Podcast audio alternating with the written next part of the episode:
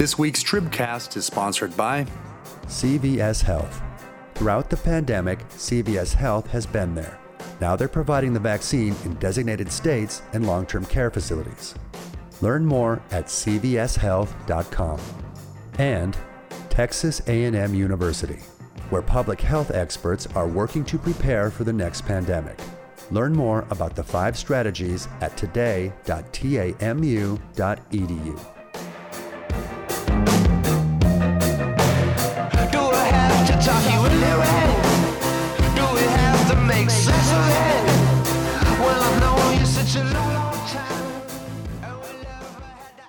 Hello and welcome to the Texas Tribune Tribcast for March 24th, 2021. My name is Matthew Watkins, managing editor for news and politics at the Texas Tribune. This week we're going to talk about um, some complicated uh, uh, news events that are kind of dominating the conversation in Texas right now, and we have two experts on the subjects joining us. Um, we have health reporter Karen Brooks Harper Hello. and immigration reporter Julian Aguilar. Hello. Thanks, y'all, for joining us. Um, Karen, I'm going to start with you. Yesterday, the Texas Department of State Health Services announced that starting Monday, uh, that's Monday, March 29th, that all Texans over the age of 16 will be eligible to receive the coronavirus vaccine. Until then, eligibility has been limited to teachers, healthcare workers, uh, and people over the age of 50. Um, right now, about 11% of Texans are currently fully vaccinated, and about my understanding, about 9.4 million doses of the vaccine have been administered. Tell us why this is happening now. Why why did the state that make the decision that now is the time to open it up to everyone?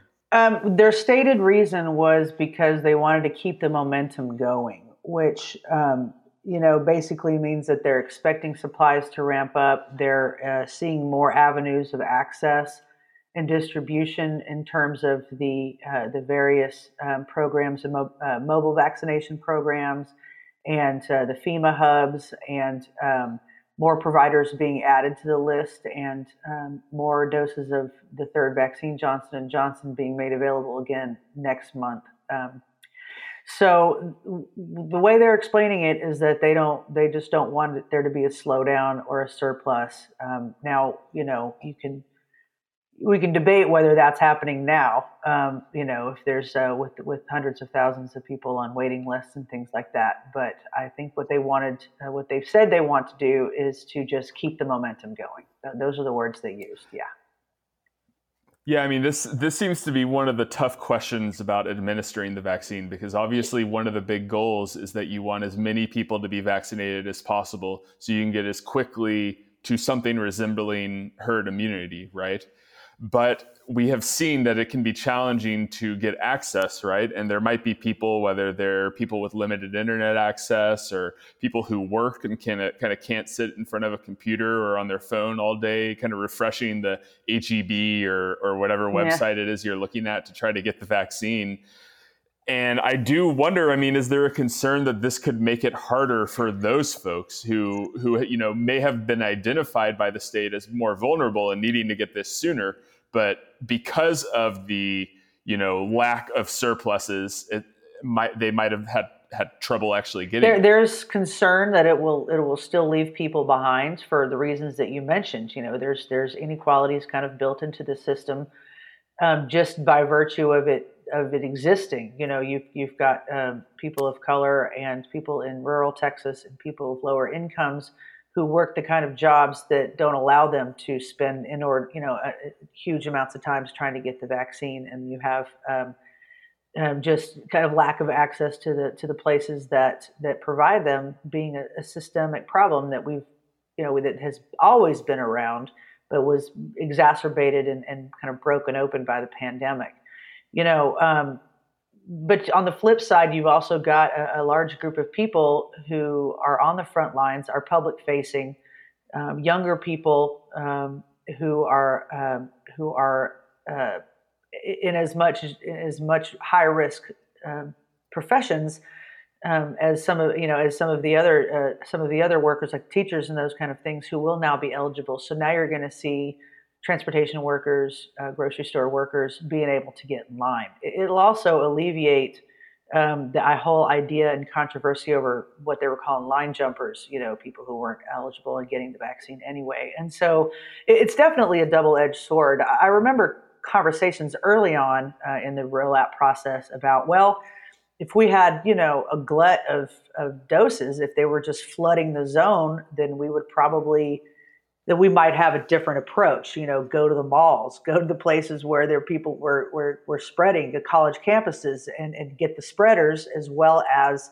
you know the people most vulnerable. But because the supply was limited, and because the the devastation was so high and the older population in nursing homes, in communities of color, um, uh, they ch- and the supply was so low. That's one of the main reasons they went to that priority group approach um, if you're seeing hundreds of millions of doses being purchased on the federal level, um, promising higher uh, higher supply, and we'll see how that plays out, right? You know, um, uh, then that's that's one of the reasons that they're going to more of a uh, get everybody vaccinated as fast as they can approach to it.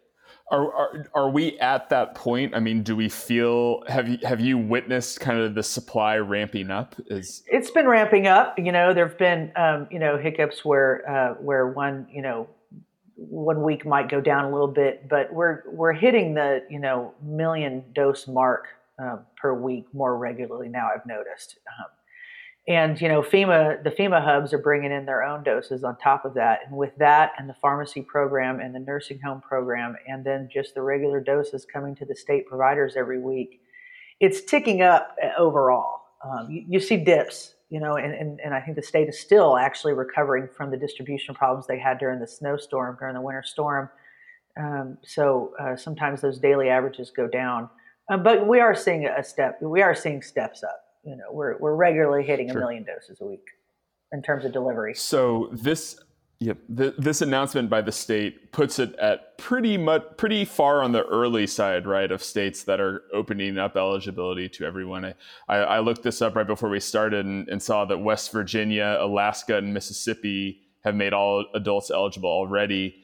Um, Georgia, Utah, and Tennessee will soon join that list. So you know Texas isn't exactly you know out there on a limb, but it's it's definitely on the early side. On the other side of the coin, we've heard a lot about Texas being a little bit behind in terms of getting a certain share of its population vaccinated. I um, I'm looking at an NPR uh, data visualization right now, and according to this, really only Georgia and Utah have a smaller proportion of their, their residents fully vaccinated right now. Texas is at 11.1%, Georgia at 11, and Utah down at 9.7.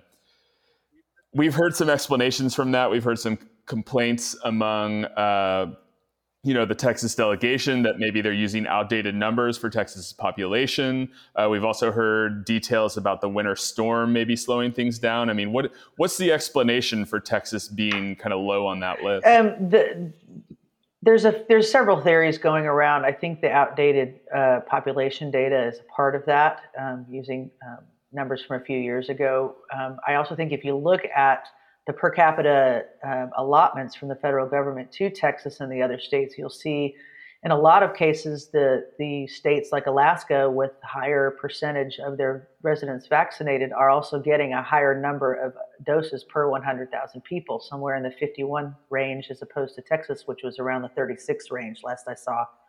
Um, that's those are those, that's memory recalling, but it's roughly that. Um, you know, you also you also have a pretty big geo, and I'm not here to make excuses for anybody. I'm just kind of kind of telling you what we're hearing uh, sure. by way of explanation for that. Um, you've got uh, you've got uh, a, a, huge geographical issue uh, with Texas that some of the other states don't have um, in terms of getting doses out to say West Texas or, or some of the hotspots that um, may not be equipped to handle as many of the uh, of the uh, the requirements of some of these doses in terms of storage and, and transportation and, and, even being able to use you know 975 doses of Pfizer you know in, the, in one shipment. So um, there, there's a there's a couple of things but you know we also can't not hold the state accountable in terms of planning and distribution processes. And you know when you have a city like Austin, where there are still hundreds of thousands of people waiting to uh, that are you know, waiting to be able to get uh, on their registration roll and and, uh, and appointments. Um, where in you know neighboring Williamson County, those those registrations are going a lot faster. Um, you know, there, there's there are issues with the administration that that should be addressed. Also, um, having said that, you know, um, there are uh, myriad problems and solutions that they're having to deal with. So, um, um, one of the things that I think is going to, or that they believe is going to help with that, is the continued involvement of the federal government and leadership on, in terms of FEMA uh, mobile units and uh, usage of the National Guard uh, to reach uh, partnerships with Meals on Wheels, you know, to reach people that haven't been able to get out and, and get them. So, um, so th- there's a number of there's a number of issues going on there yeah sure and you know we mentioned the kind of citizen, uh, the population issue on this being they're using what a 25 2015 or or, or uh, several years old yeah. at least uh, census numbers and the argument here is that texas grew faster than other states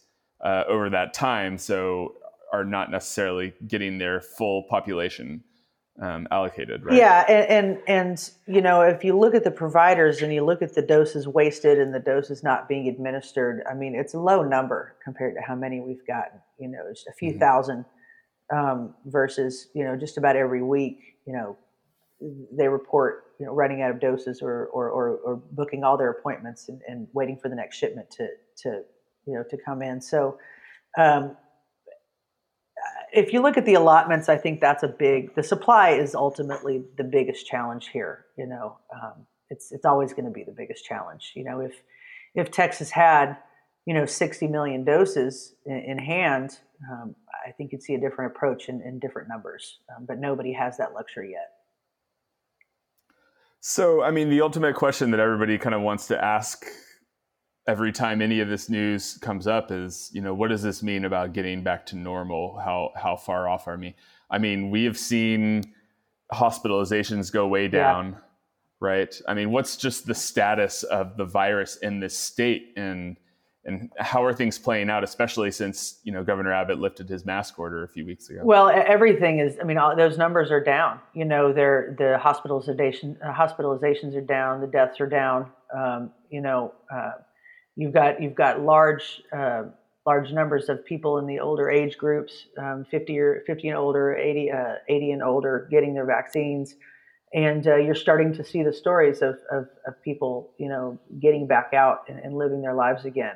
Whether when and whether we'll return to normal, you know, um, what is normal, right? I mean, mm-hmm. kids under 12 aren't going to be getting vaccinated, you know, anytime this year, most likely. Um, kids under 15 might be not be getting it anytime this year, most likely. So, you know, there's a long way to go, but um, but you know, there talk about Fourth of July celebrations and September music festivals and everything, and, and masks in school in the fall. You know, it's it's just nobody's willing to go out on a limb and say absolutely, um, it's all going to be over by then. Uh, but uh, the reverberations will be, you know, going for a long time.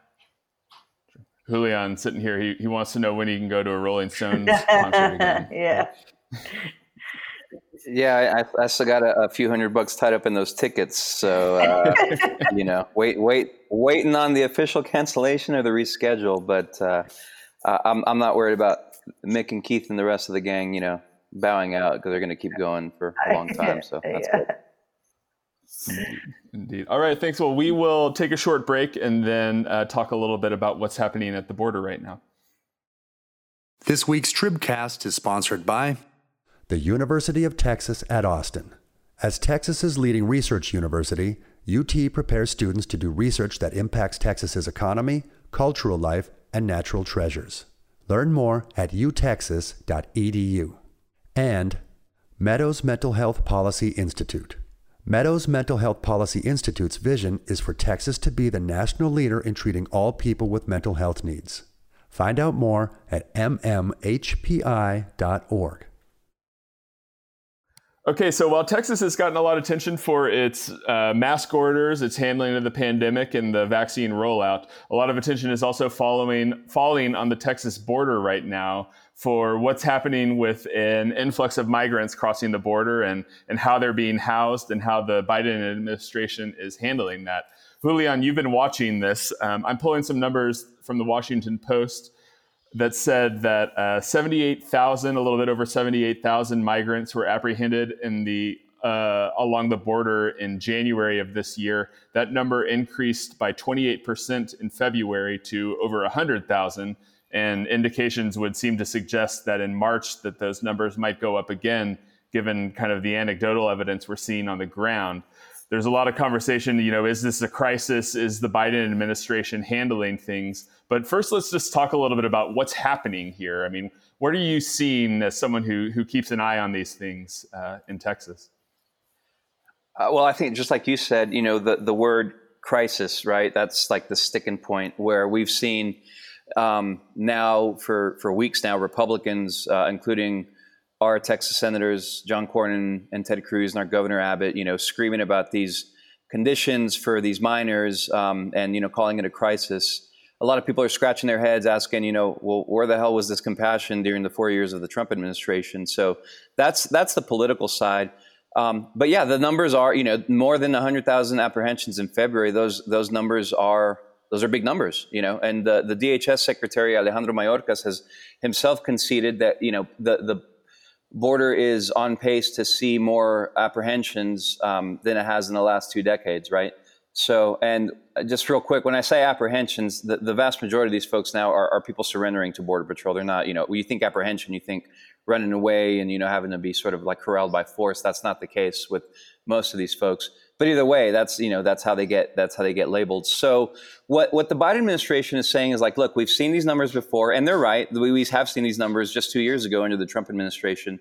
Uh, under uh, former President Obama, we saw tens of thousands of uh, you know Cubans coming to the border right before he ended a policy that was called wet foot, dry foot. So we do see that you know a difference in administration and policy changes do drive these increases. Um, but what the Biden administration is coming under fire for is the fact that people say he should have expected it.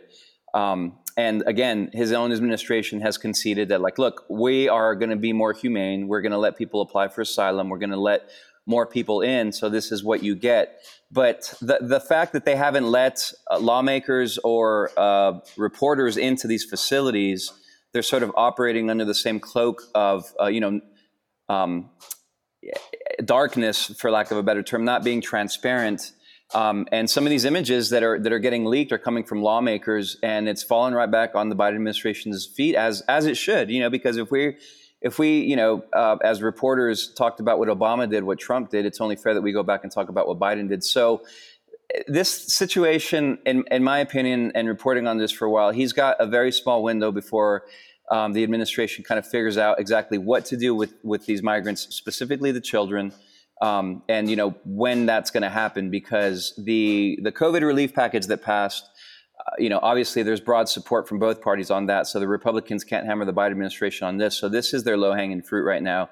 And uh, to be honest, they're doing a good job about really, really sort of beating this drum. Um, uh, so you know, I mean, it could. You know, I talked to some some folks that were saying, look, look, maybe six months from now, Biden's going to step up to the podium and be like, look, it was chaotic at first, but we got it figured out, and there's a more streamlined process. But you know, like I said, I, I think I think a lot of people that are observing this are, are seeing this, you know, as, as, that window for opportunity to still have a smooth process is is closing.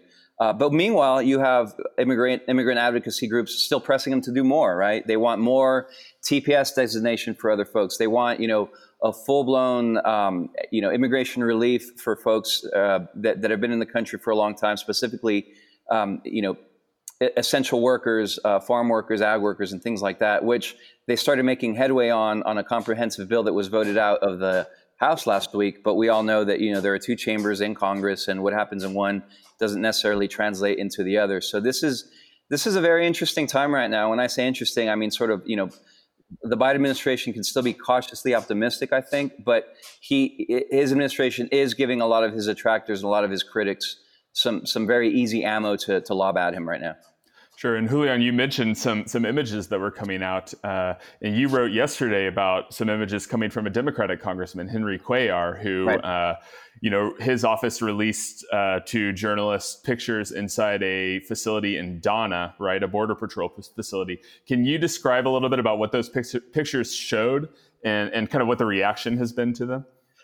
Yeah, I mean, the the, the photographs showed, um, you know people, pe- too many people in, in small conditions. Obviously, people were enraged about this under the Trump administration. Now they're just as upset. But now we, you know, that we talked about obviously for the first part of the segment, we're still in a pandemic. Mm-hmm. Um, so you're getting those concerns. You're getting a lot of concerns um, that sort of echo what happened under Obama and Trump. That you know, Border Patrol is tied up processing these migrants, and, and they're not really you know focusing on what their mission is, is to secure the border. Um, but yeah, those images were very reminiscent uh, of, of what we saw, what we've seen over the last few years. Um, so right now, again, the response from the Biden administration is like, look, we have to put them here before we, we send them into uh, the Office of Refugee Resettlement, which is the federal agency under HHS that is tasked with, with dealing with unaccompanied minors. Um, but just, I think just the, the, what might have gotten lost and everything else was the fact that those had to be leaked and provided by a lawmaker as opposed to reporters actually being able to go in there and see for themselves. Um, I mean, even the Society of Professional Journalists, you know, they're saying, look, a more humane immigration policy doesn't necessarily mean that you can continue to block access, right? So they're they're walking a very very fine line here, and I think that they have to figure out something very very quickly because you know they're they're navigating a PR minefield right now, and it's, and it could have the potential to go badly for them very soon. Sure. We I want to step back and talk a little bit about the causes of, of this. You know, the, as you said, the numbers are up. I, have seen various explanations. It feels like there's almost a confluence of factors here. Some of it being just seasonal, right? When it, it people are less likely to to travel to cross the border in the winter, and now the weather's a little bit better. Right. Uh, but then also the the coronavirus pandemic, which which kind of really lowered numbers last year, could lead to some pent up demand. And then also, as you mentioned, changes in policies and a, a president who has expressed a desire and an intention to be more humane in the way he treats people who cross the border and, and turn themselves into border patrol. I mean, is this really just a case where like all these things are coming together to to to bring increased numbers? Yeah, I mean, of course, you know, and it's and it's totally, you know, as, as Karen said earlier, you know, it's it's it's not our job to make excuses for anybody, but the, I think the Biden administration can say, well, look, you know, we're undoing a lot of bad policy, so of course there's going to be this sort of um, a- anxiousness for people that have been waiting there. Um, and yeah, seasonal patterns. We're in, we're in you know late March now, April. The weather the weather is nice. You know, before we get into like the horrible horrible conditions of of you know the dregs of summer, uh, we're just a few months out from you know freezing winter temperatures in the desert. You know, here in El Paso, where I am, in Arizona, and other places where folks cross. So yeah, I mean that's that's that's a fair sort of defense if that's what they're offering, saying, look, this happens all the time. Um, look look at the numbers, and they're not as high as as we you know these aren't record numbers yet, but they're they're getting pretty close to, to being at that level. Um, but I think that, you know, when they say like, well, yeah, this is to be expected because people knew we were going to sort of backtrack on these harsh policies, well then you know the immediate response in, reaction to that is like well if you're conceding that you knew this was going to happen you should have been better prepared for it. Um, you know and i think that's that's where the, the problem in in messaging is coming. But again not not to defend the administration but but you know president biden is still immediately expelling um, large numbers of migrants. I saw it firsthand when i was on the bridge that connects ciudad juarez and el paso here last week you know i, I mean I'm not sure if a lot of reporters thought that their days of seeing, you know, crying, desperate migrants like with no money in their pockets, you know, asking where the hell am I? I don't know if people, if we really knew that those days were over, but that's exactly what we're seeing again now. So the Biden administration, it's trying to have it both ways to say, look, the border is not open. We keep sending back um, the, a lot of these folks and not letting them apply for asylum. So while they're doing that, they're getting hammered by the left and the, and the immigrant rights folks. But because they are letting certain people in, specifically as unaccompanied minors, then all of a sudden now you get this political football uh, with the likes of Cruz, Cornyn, and, and, and Abbott, um, you know, saying, well, this is going to lead to more human trafficking. And look, covering the border, not just immigration, but the border, the criminal elements in Mexico, they will do whatever they can to make money. You know, let's go back to the like, oh, well, you legalize marijuana, it's going to take power away from the cartels. No, because they're going to go into pirated DVDs, or they're going to go into human smuggling, or they're going to, you know, they diversify their portfolio. So um, human trafficking has, has been around for a long time. A lot of these critics say it's always going to be a problem. But I think the question is when go- former Governor Perry in 2014 he was the first one to send DPS and ask for the National Guard during these surges.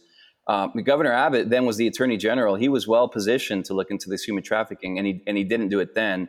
So the question is: Is it just a political ploy now, or what has changed? Because we're not even a month and, and or a year and two months away um, from Governor Abbott being the first governor to say, "I'm not going to enter into the refugee resettlement program," and he was very proud to do that. So I think there are a lot of sort of speculation as to why this sudden um, you know, concern about the humane conditions and the humanity. I mean, border security has always been a, a, talking point, but now the shift is like, oh my God, look at these poor kids. I don't remember them saying anything when I saw kids sleeping under the bridge in downtown El Paso and Juarez a couple years ago. You know, so I think that's where we are, and it's it's it's a big hot mess. You know, I mean, sorry to be not eloquent as as a reporter should be, but that's the perfect way to describe it. Yeah, Julian. I mean, you've you've touched on this, but it is it is absolutely true that the Republican Party sees an opportunity here, and we've seen various signs of that this week. Where, whether it was um, a, a delegation from the Texas Senate going down to the border and, and, trying to get access to a border patrol, facility, or as you've discussed, Cruz um, you know, talking about going down there and really kind of putting out a fight, trying to get uh, reporters access to go with them when they do this. Uh, another thing that really struck me uh, this week was U.S. Rep. Filemon Vela, who's a Democrat uh, who represents a, a, district along the border, uh, announced his retirement and what something that came out or, the the National Republican Congressional Committee put out a statement uh, upon his announcement, basically saying, "Here, I'll, I'll read it." Filemon Vela knows Biden's border crisis will cost him his seat and Democrats their House majority. Texans deserve a congressman who is going to stand up to Biden's open border agenda, not defend it. I mean, we're seeing right now, uh, as you mentioned, a, a very strong effort to change the subject from the coronavirus relief package and some of the things that are happening in there to what's going on the, at the border which has been a political winner for Republicans for a very long time. So, uh, you know, I, I would say, as observing this from a political angle, it is absolutely true that they're they're are seeking to take advantage of this. Although that does not necessarily mean that it's it's making a crisis out of nothing. You know, as as you mentioned, there are real problems here that are that are being addressed. Right. Yeah. And and to follow up on your point, you know. Uh, Congressman Vicente Gonzalez and, and Henry Cuellar of, of, McAllen and Laredo, respectively, they've also been targeted, right, on their sort of um, their politics for the border. And you've seen them, you know, sort of be, I think, the, the spokes the spokespeople for for the moderate Democrats, or what you know used to be known as the Blue Dog Democrats, to push back on this. So um, again, there's a lot of politics, you know. But but to your point, the RNCC, you know, did send out a press release saying, okay, now Henry Cuellar is backtracking because, you know, pretty much saying, look, we scared him into saying something. Now he said too much. Now he's kind of backtracking. But the, the way this all falls in line um, with respect to the next year's elections uh, depends, you know, on this messaging and depends on how quickly the Biden administration is able to, you know, to, to affect positive change and, and solutions there that um, don't give don't give his opponents and, and the Republicans this uh, sort of ammo to which is really easily easily available right now, in my opinion, to to lob at these Democrats that are, you know, up, up could potentially face significant primaries and general elections next year. That's right, and we're a long way out from November 2022. So who knows what this situation will look like in a year and a half, and right. you know what other topics there will be that that will be dominating that political debate. Um, well, it'll be interesting to see how the, the Biden administration handles this and, and addresses some of these challenges. Uh, thank you, Julian. Thank you, Karen. I think that does it for us this week. Thank you to our sponsors, the CVS Health, Texas A&M University, the University of Texas at Austin, and the Meadows Mental Health Policy Institute. Thank you to Todd, our producer. We will talk to you next week.